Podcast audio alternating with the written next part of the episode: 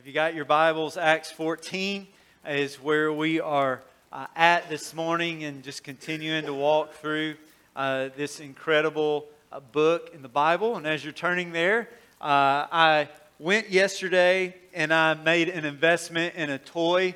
Uh, and uh, I love toys, perhaps you do too. And so I went and I bought a yo yo. All right, so it's been a long time since since I've yo-yoed. Anybody yo-yoed lately? Just curious. Okay, I see that hand. All right, I see Pastor Charlie. Are you a yo-yo guy? All right. Okay. So so got a yo-yo, and I'm just going to admit I'm probably going to fail, but I'm going to give this an attempt. I've actually been practicing, and so uh, I am not very successful. But but we've all seen it. We know how they work. All right. So so here we go. It's going to go down, it's supposed to come back up. All right, so, so here we go. We're going. I knew I wouldn't do it. I did it in the first service, 8 o'clock, and I went nuts because I wasn't, I wasn't expecting it. Um, but I, I failed. And so, so you know how it's supposed to go up and down, up and down.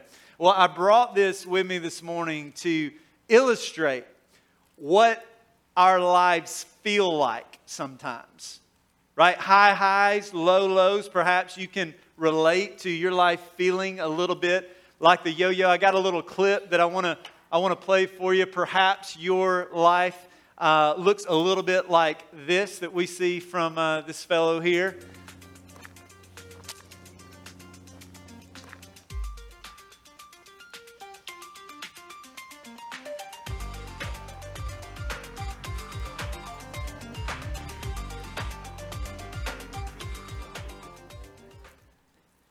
So I didn't even know like that was possible. but evidently that's the yo-yo champion of the world. Uh, and so maybe our lives sometimes don't feel so much like just kind of the down and up, but literally feels like we're all over the place. So we can all relate to those extremes. We can all relate to the extremes extreme joy, extreme pain, extreme highs, extreme lows, times of laughter, times of sorrow, mountaintop moments, valley low moments, um, times where you get something you really, really, really like, and times you lose something you really, really, really love. Uh, I remember uh, experienced those, those extremes in a unique way. I was a student pastor in Kentucky for five years, and Friday was my hospital day. And so, so I would go to the hospital to do visits and, and every time where I would park, I would enter in the same way, and I would always enter in by what would be the, the baby unit of the church, and uh, of the church, of the hospital. And so as I'm walking by, they got the glass window, and you see all these, these brand new little babies. And, and, and oftentimes I would walk right past there in order to go about 15 yards, take a right, go about another 50 yards down the hallway to make another right into what was the ICU unit or the critical care unit and just the, the dramatic swing from new life to walking into some of these very critical situations. You see these extremes. Even just this week, uh, it, was, it was bizarre that, that I, I got, a, uh, I got a, a call or a text initially, and my mom had a heart attack earlier this week. And, and, and so um, she was taken to the ER. They found a 99% blockage on the front of her heart, a 99% blockage on the back of her heart. The doctor said, uh, Your heart is barely functioning. And yet, uh, praise the Lord, they were successful with a procedure, putting two stents in. And I had the, the clearest conversation I've had with her in months. We didn't know why she was struggling so hard. And and it's, it's, it's obvious now, we know, but, but even in just a matter of hours, like these, these swings of these high highs and low lows, and everywhere in between, we can all relate. We can all relate. And ministry is, is the same. How in ministry, when you're serving the Lord, and, and if you're a believer and you've been rescued and you've been redeemed by God's grace, uh, you are called to ministry. It may look a little bit different in how that plays out, but we're all called to ministry. And as we minister in the name of Jesus, we are going to see these, these, these extremes of high highs, low lows, and everywhere in between. Because everywhere God is at work, the enemy is at work.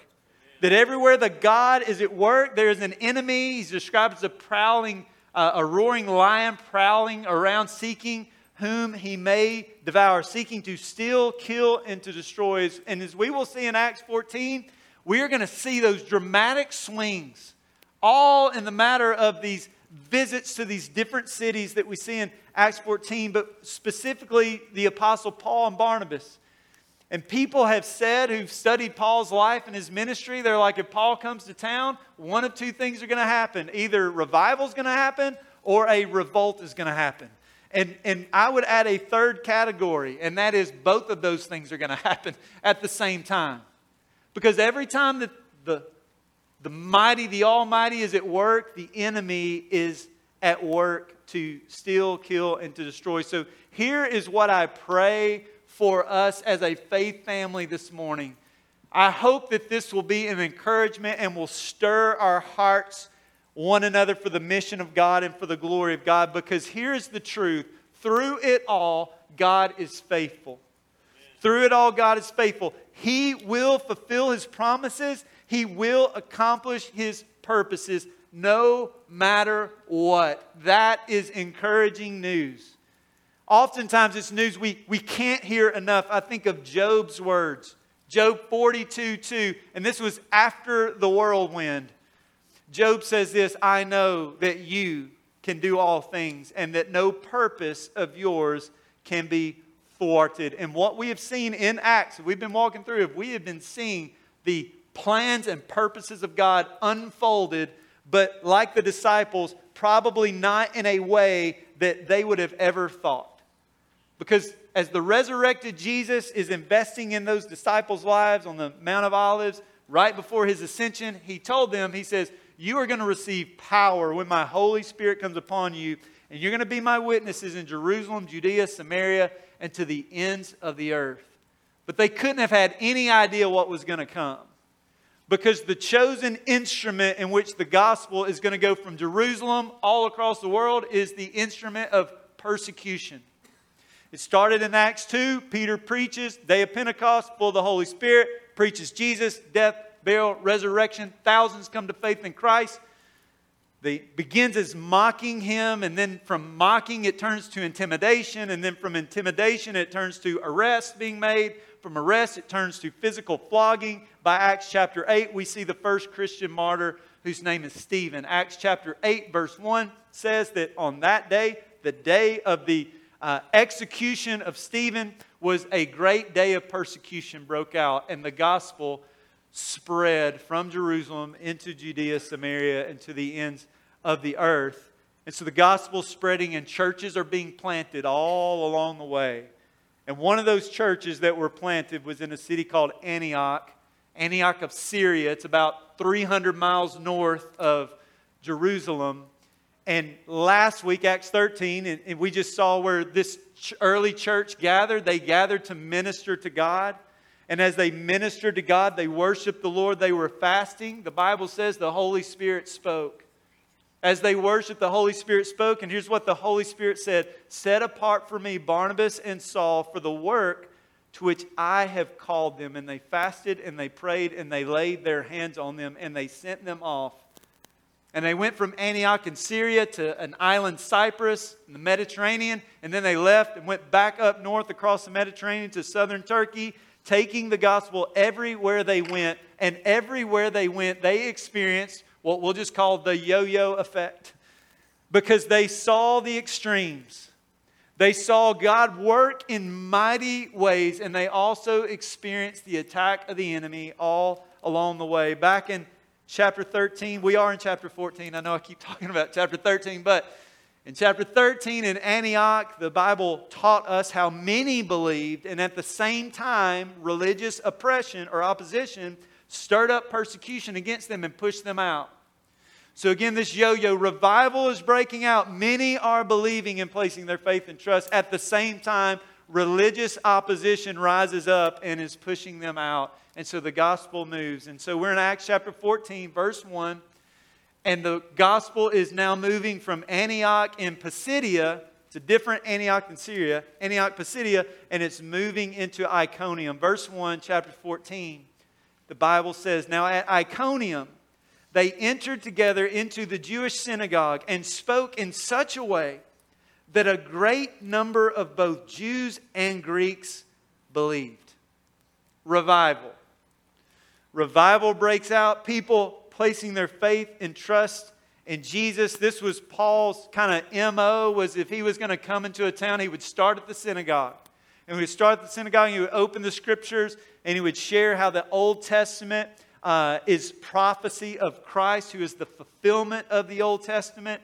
And he's preaching Jesus. And I love how it says that they spoke in such a way, such a way that many came to faith. I believe that there is a way that you can speak of Christ in a way that is compelling and, and, and reveals his majesty, and there is also a way that you can repel others by talking about Christ. And so here we see these brothers are speaking in such a way, God's anointing, the Holy Spirit is working on their hearts, and many, both Jews and Greeks, believed. But remember, yo yo, right? God's at work, the enemy's at work. Verse 2 But the unbelieving Jews stirred up the Gentiles and poisoned their minds against the brothers. And so they remained for a long time, speaking boldly for the Lord, who bore witness to the word of his grace, granting signs and wonders to be done by their hands. But the people of the city were divided, and some sided with the Jews and some with the apostles.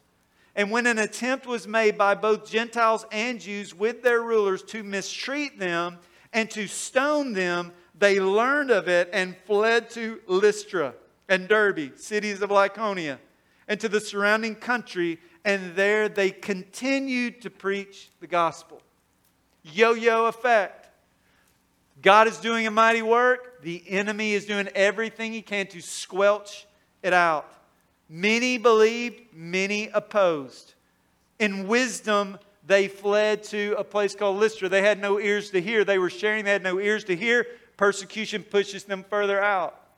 So, as they're pushed further out, they now go to a small town called Lystra. Some of us may have grown up in a small town. This is a small town, so small that most likely there was no synagogue here. Remember, typically Paul would head straight to the synagogue. There's no synagogue to go to. It's a small community, and so, so there's no synagogue, and so he's going to the marketplace. And Lystra, you may have heard of that, that city before. This is the hometown of Timothy. Timothy, this is where Timothy grew up, likely came to faith uh, during this first missionary journey. And so there, in verse 8, now at Lystra, there was a man who was sitting who could not use his feet.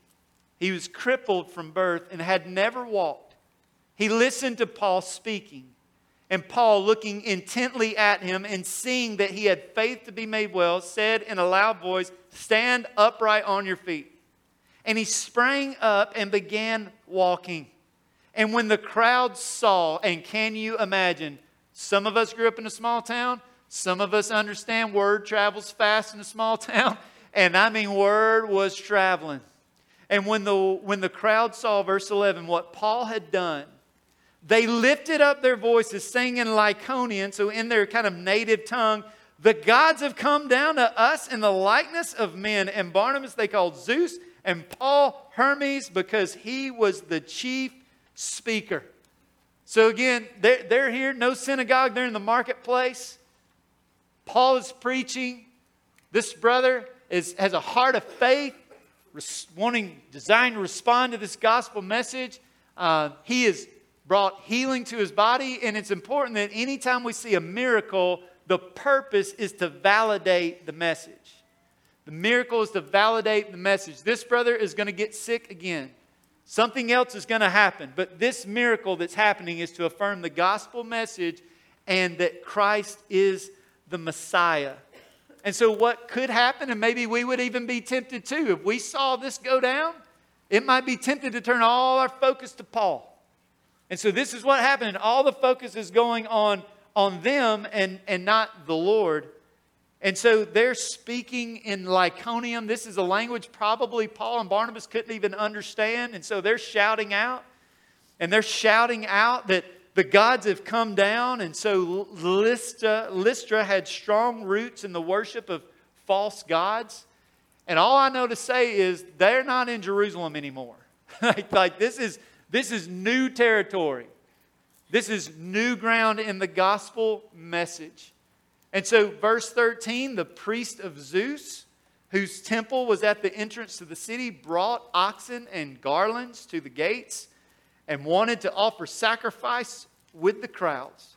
But when the apostles Barnabas and Paul heard of it, they tore their garments and rushed out into the crowd, crying out, Men, why are you doing these things? So I don't know that they understood what these guys were saying, but the oxen are coming out and the garlands are coming out, and they're like basically praising them and, and attempting to worship them. And, and, and, and so Paul and Barnabas are starting to put it all together, and they're like, absolutely not. Absolutely not. They tore their clothes. It's a, it's a sign of like profound sorrow and grief. And so they're literally like crying out, ripping their clothes in two, and they're basically saying, Hold up, hold up, hold up. We see in verse 15.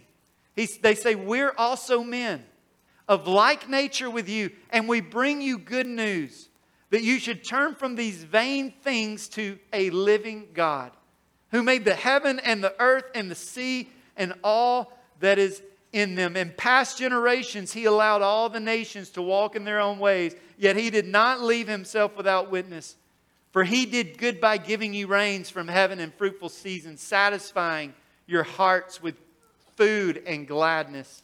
And even with these words, they scarcely restrained the people from offering sacrifice to them. What he is, what he is, is, is helping them understand is that, listen, there is no hope and, and no peace and no forgiveness, no relationship with these false idols and guys that you're chasing after, turn to the living God. And I, and I think it's, it's important for us to notice that his approach with this group is different than his approach in the synagogue.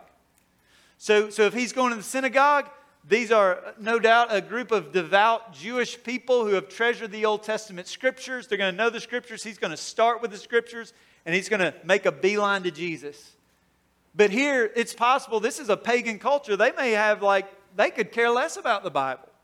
They could care less potentially about who the or what the, the word is. And so Paul turns their attention to creation. Like, look around. Psalm 19:1 says, The heavens declare the glory of God, and the stars above proclaim his handiwork. Over in Romans 1, verses 19 and 20, the Bible says, For what can be known of God is plain to them because he has shown it to them. For his invisible attributes, namely his eternal power and divine nature, have been clearly perceived ever since the creation of the world and the things that we have been made, so they are without excuse. I think it's important for us as we enter into gospel conversations that we prayerfully consider who it is that we're talking to and where they might be. Jesus had different approaches with different groups of people. With the religious leaders, it is written. But yet, we see in John 4 as he visits with a woman at the well that he starts with need and thirst. That we're sensitive to where people are at in pointing them to Jesus. How we approach people with the gospel matters and the boys weren't in Jerusalem anymore. And if you look around, we are not in Jerusalem anymore. Our culture is ever changing. The Ligonier Ministry does a, does a, a, a, study called The State of Theology. It basically takes the spiritual temperature of our culture. And here are a couple observations that we are in a culture with an increasing rejection of the literal truth of Scripture. That a majority of adults in the United States assume that all truth is relative. In other words, What's true for you may not be true for me. What's true for me might not be true for you. 48% of adults in the United States said that the Bible, like all sacred writings, contains helpful accounts of ancient myths, but not literally true. 42% of U.S. evangelicals believe that God accepts the worship of all religions, including Christianity, Judaism, and Islam. Like, kind of just, it's all in there together. And so, in this rapidly changing culture, by God's grace, we are sensitive to where people are in our approach with pointing them to Jesus through the scriptures. One of the greatest messages I ever heard on evangelism, telling people about Jesus, was like 11 years ago. And I want you to imagine this. Uh, I don't know how many people use a clothesline anymore, but I want you to imagine there's a clothesline from that end of the wall to that wall. And this clothesline runs the, the length of the, the area up here. And all along this clothesline is the alphabet and individual letters across the line. So you got A, B, C, D, E, F, G, H, I, J, K, L, M, N, O, P, all the way out. And, and, and the challenge was this because our culture is rapidly changing, the challenge was this it was like oftentimes, depending on maybe how you grew up or where you grew up, those kind of things, uh, there was a time where we could just jump and, and let me let me share this as well. A would be somebody who is as far away from God as a person you would imagine. Z is someone who is ready right now to accept Jesus Christ as the Lord of their life. And so, what it is, is it's a span of receptivity to the gospel. And so, what it is, is he challenged us. He said, sometimes we treat evangelistic opportunities and sharing the gospel as if everybody is at Z. When the culture that we're in and sharing the gospel, there could be uh, very little belief or even in the truth of God's word. And so, what it is, is it's being discerning on where people are and being sensitive to step into where they're at and pointing them to Jesus and the truth of the gospel and God's word. And so, by God's grace, He has equipped us with His Word and with His Spirit, and that we're sensitive. Paul was sensitive to where people are at. He's pointing them to their only hope, which is Jesus. And then, in the mix of all that, is a warning to those in ministry, and that is guard your heart. Guard your heart. I don't know what it might have been like for Paul and Barnabas to have people getting oxen and garland and trying to worship them, but, but, but, but if the flesh has an opportunity, it could kind of rise up there and be like, wow, I'm getting a lot of notoriety in this city. I'm getting a lot of attention in this city, and it could be very tempting to take the focus off of Christ. This guy, a guy named Dr. Thomas Constable, said this. He said, If Satan can't derail a Christian witness with persecution, he will try with praise. Persecution has destroyed many preachers, and too much praise has ruined many others. And yet they are focused on their mission. They're focused. A great work is happening, a great work of God, but there's a great work of the enemy. And in this kind of somewhat strange experience that Paul and Barnabas are having, the yo yo effect is in full effect. Many believed, people coming to faith, miracles, and yet at the same time, opposition is being stirred up. Verse 19 says, But Jews came from Antioch and Iconium, and having persuaded crowds. So, in other words, the, the cities that Paul and Barnabas have visited, sharing the gospel, and then persecution moves them on, they are after them, they are tracking them down. So they're coming from Antioch and Iconium, the cities they were just in. And having persuaded the crowds, they stoned Paul and dragged him out of the city, supposing that he was dead. But when the disciples gathered about him, he rose up and entered the city. And on the next day, he went on with Barnabas to Derbe. My hunch the mob took care of Paul and the mob is going to take care of Barnabas. The extremes in the yo yo of revival and opposition.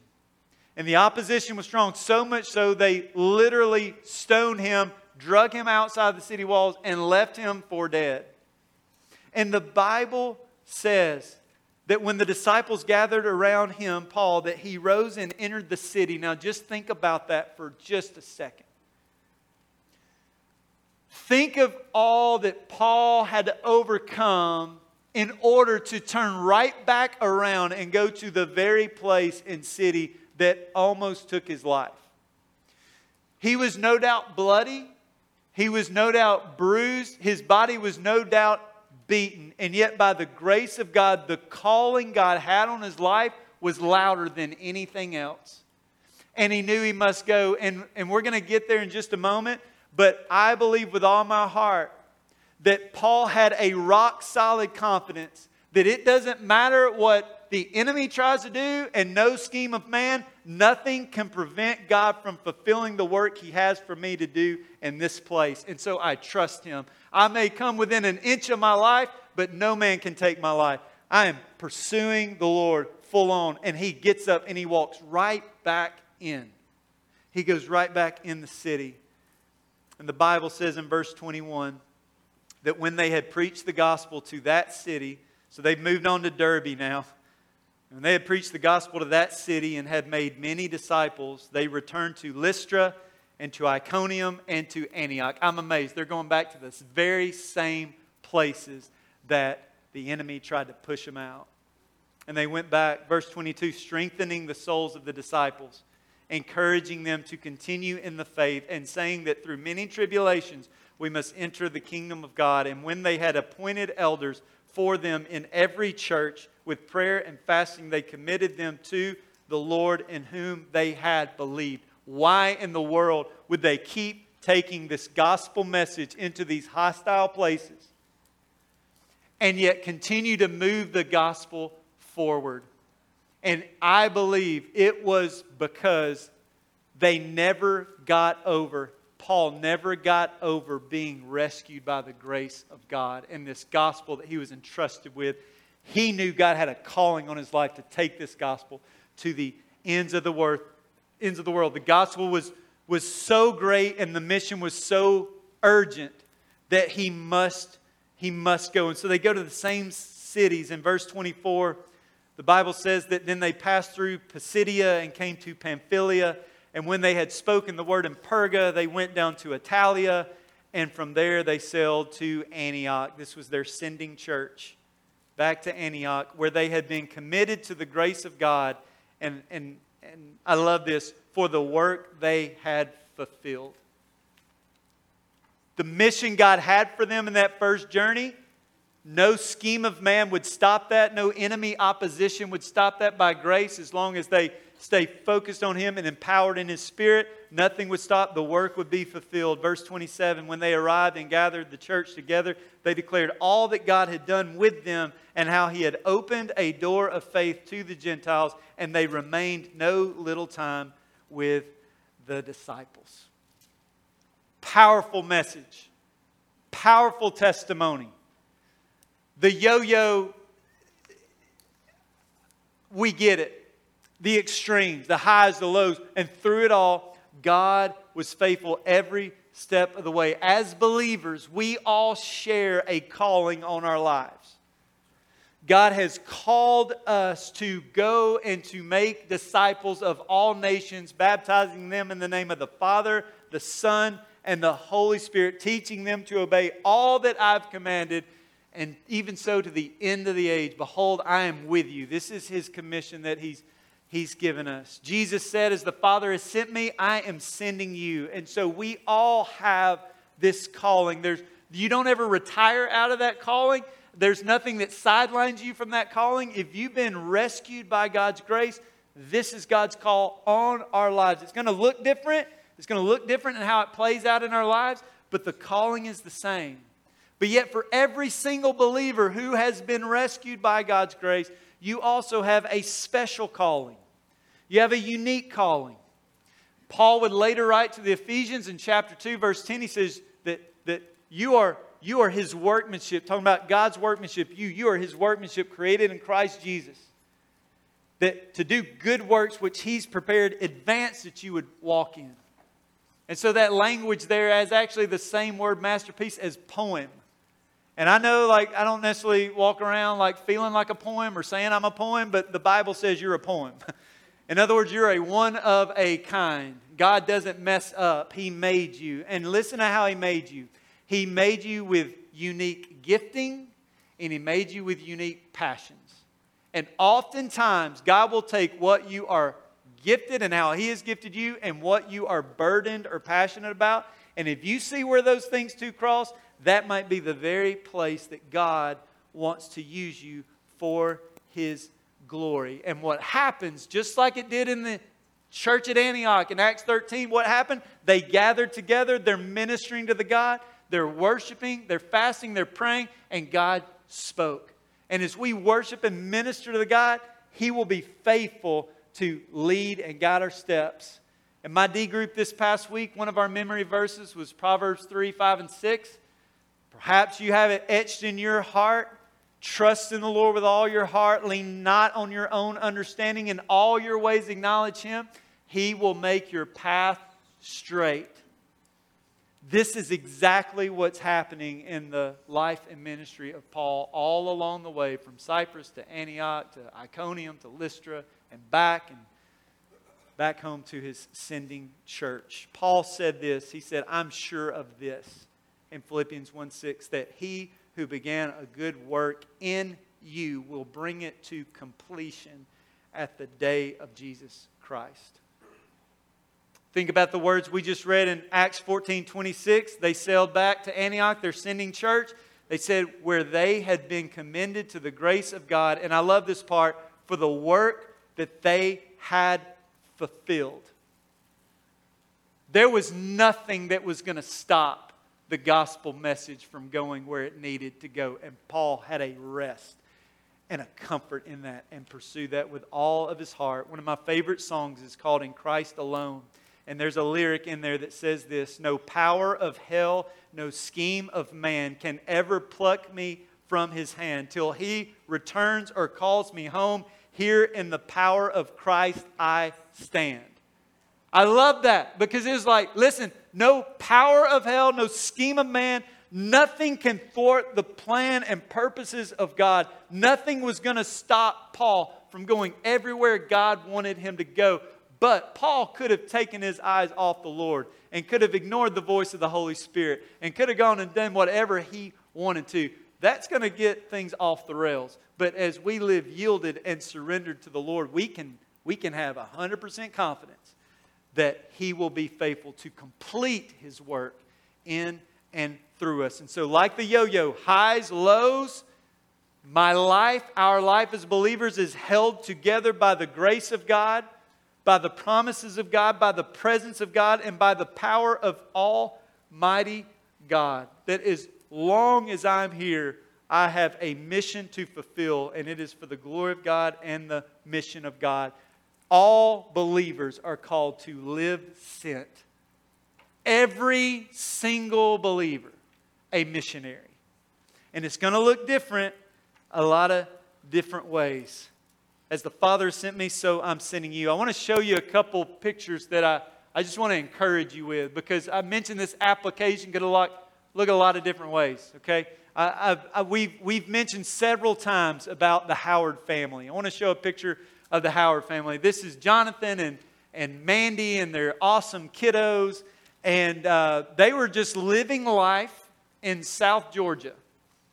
And everything was fantastic uh, his dad's a pastor. They were attending there, and and uh, and and now uh, they are. As of January 1, they are living, they moved their family to Cincinnati, Ohio, where Jonathan, through the help of the North American Mission Board and partnering churches, is starting and planting a brand new church that didn't exist before they got there. A brand new work, a step of faith, boldness, courage, but yet, as they ministered to the Lord, as they sought the Lord, as they worshiped the Lord, the Holy Spirit spoke, and nothing can thwart the plan of God, and they are in Cincinnati right now. Uh, just this past week, uh, shared last week, I had the privilege to go to the Southern Baptist Convention, uh, Great Commission Baptist gathering in Nashville. I want to show a picture of uh, the sending celebration which, by the way, and Pastor Michael reminded me in several, I think it was back in 2016, there was actually an IMB mission sending celebration here at First Baptist Olive Branch. Um, and so for the, for the past several years, they've made this commissioning a part of the, of the gathering. And so in this room is the International Mission Board Sending Celebration. And they say a, a, a picture tells a thousand words. This is like 5,000 words. There's so much happening here. But this is a big old room. And in that big old room, you can't see it, but there's somewhere like 16,000 people in that room. And, and in this specific time of that service, they are, they are bringing out 68 missionaries. And as they come up, they're coming to the mic and they're sharing a brief testimony and where God is leading them. Uh, some we were able to see their faces and, and, and see who they are and know where they're going. Others, they were, they were kept behind a screen, the light from their backs to protect their identity. If you look to the top right, this is a, basically a projector screen of a couple. And this is a bold and faithful couple who is sacrificially going to a dangerous place. And if you look to the left side of the picture, you notice that there is a lady who is closest to the picture. Other people may not know this, but this is the mother of the daughter that's behind the screen. This is the mother of the daughter and the son in law that are about to go to a dangerous place to take the gospel. Why? Because God has put it on their heart to go, and they are following, and she's weeping. That it is this mixture of sorrow that, that, that her children are going, but yet it's this joy that they're being obedient to God's call on their lives. It can look a lot of different ways. It can look a lot like our WinShape team that's here. Incredible team of young adults who love Jesus. And somewhere along the way, and I'm sure every one of y'all have a unique story, but somewhere along the way, maybe as a high school student or, or maybe just got into college age, whatever, somewhere along the way, somebody said, I'm going to give up my entire summer and I'm going to be completely exhausted and I'm going to go and unload big trucks with lots of stuff in them. But it but this is what God has called me to to invest the gospel in kids' lives all over the country. Like students, probably right here, somewhere in this age, said, That's what I want to do with my summer. I want to give it to, I want to give it to the Lord. And it looks all kinds of different ways. It looks like the school teacher who understands their role not only as a gifted teacher, instructor, but yet as a faithful witness. Loving on those kids, loving on those families, loving on that faculty that's around there. It can look like going out to lunch today and asking your waiter or waitress, Can I pray for you? And you never know what door might open to share the gospel. But here's what we know that as long as He has us here, He has called us to go because this gospel is so great and this mission is so urgent. He has given us every resource we need His Word and His Spirit. And He has called us to be a witness everywhere we go to live sent. And so I just say, as an encouragement to the body of, of, of Christ this morning, is that, hey, be encouraged, live boldly, live courageously, and share the love and gospel of Jesus with those that He allows us to be to come in contact with. He is faithful, His promises and His purposes will be accomplished. And He has supplied us with every resource we need. Like there's no need for us to say, oh, I need to get more of this or be more of this or be. And don't get into the comparison game of like that. No, no, no, no, no, no. Like He's given you everything you need today. He's given us everything we need. His, his gospel, His grace, His word, His spirit. And He's called us to share this gospel with the world. And so be encouraged that living sent as a missionary is not just this thing that we're going to do in a couple weeks and get on a plane and go to Honduras. Excited to be a part of that work. God's at work in that part of the world, and we're going to be a partner with a local church and serving that community. I think somewhere in the neighborhood of 17, 18, 19 years, this faith family's continued to go back to that place. Praise God. And so the work is the work, God's at work in the other part of the world. He's also at work right here, wherever we're going from here. And so be encouraged and live boldly. And another thing I would say is perhaps you're here and you, if, if the question were asked this, do you have a relationship with Jesus? And not asking if you know information about Jesus, and I'm not asking if you could pass a quiz on the Bible. I'm just simply asking, do you have a relationship with Jesus? Because that relationship changes absolutely everything about your life. It is the single most important decision you will ever make in your life to understand that God so loved the world that he gave his one and only Son, that whosoever believes in him will not perish but have everlasting life. This life, look around, it is temporary. The Bible says it's like a vapor, it's here for a moment and it's gone. Like I blinked, I thought I was their age. I'm not their age anymore. Like it, it, it, it, it happens fast, it changes. But here's what doesn't change God. And He's faithful. And this isn't the, the end of the story right here. But yet, as long as we have sunlight, we have a mission. And so, perhaps you're here today and you're like, you know what? I don't have a relationship with Jesus. Let me just walk you through a couple verses The Bible says, For all have sinned and fall short of the glory of God. That means every single one of us are sinners and need God's grace. The Bible says, But God demonstrates his love toward us in that while we were yet sinners, Christ died for us. In other words, there is a payment for our sin, but we can't fix it, we can't pay it, we can't be good enough, we can't earn it. And so God so loved the world and so demonstrates his love toward us in that while we were yet sinners, Christ died for us the God man, God the Son, came, lived a perfect life, a life we could never live on our best day, never live. Perfect life, went to a cross, was crucified, and took the payment for our sin. He took that for us. He took that for us. And they placed him in a tomb, and he rose from the dead victoriously from the grave. And the Bible says this that if you confess with your mouth that Jesus is Lord and believe in your heart that God raised him from the dead, you will be saved. You will be saved. So if you're here and you're living apart from a relationship with Jesus, can I just urge you today, today, would you give your heart, your life, your everything to Jesus because he is worth our heart and our life and our everything. He's worth it. He's worth it. He's worth it. So we're going to pray in just a moment. And, uh, and as we do, there's a couple things that I would encourage us. One, I would just say, um, anytime we open the Word, there's a response from us. And I'm not even, I'm not here to say what that looks like. I just pray that you'd be sensitive to however the Lord would lead you. And so, even during this time, if you want to come and pray, come and pray. If you want to find a brother or sister to pray for you, find a brother or sister to pray for you. I would ask that over kind of as we get into the song, if you would be willing to commit to pray for a student, for a child, for a leader, would you come and grab one of these wristbands or grab a couple of these wristbands and commit to interceding for them through this week? Because wherever God's at work, who else is at work? The enemy. And so we stack the wood in faith and we pray God answers and works in a way that only He can. And I would also say that if you're here and you're like, you know what, I need I need to begin a relationship with Jesus. I pray. We'll have pastors here. We would love to pray for you. But let's give this time to the Lord. Heavenly Father, thank you, God, that through the ups and through the downs, and through the high highs and through the valley lows, and through everything in between, you are faithful. You are faithful. You are good. You are gracious. Your grace is enough. And Father, I pray, God, that as we leave this place, we live with a sense, or we leave with a sense of urgency.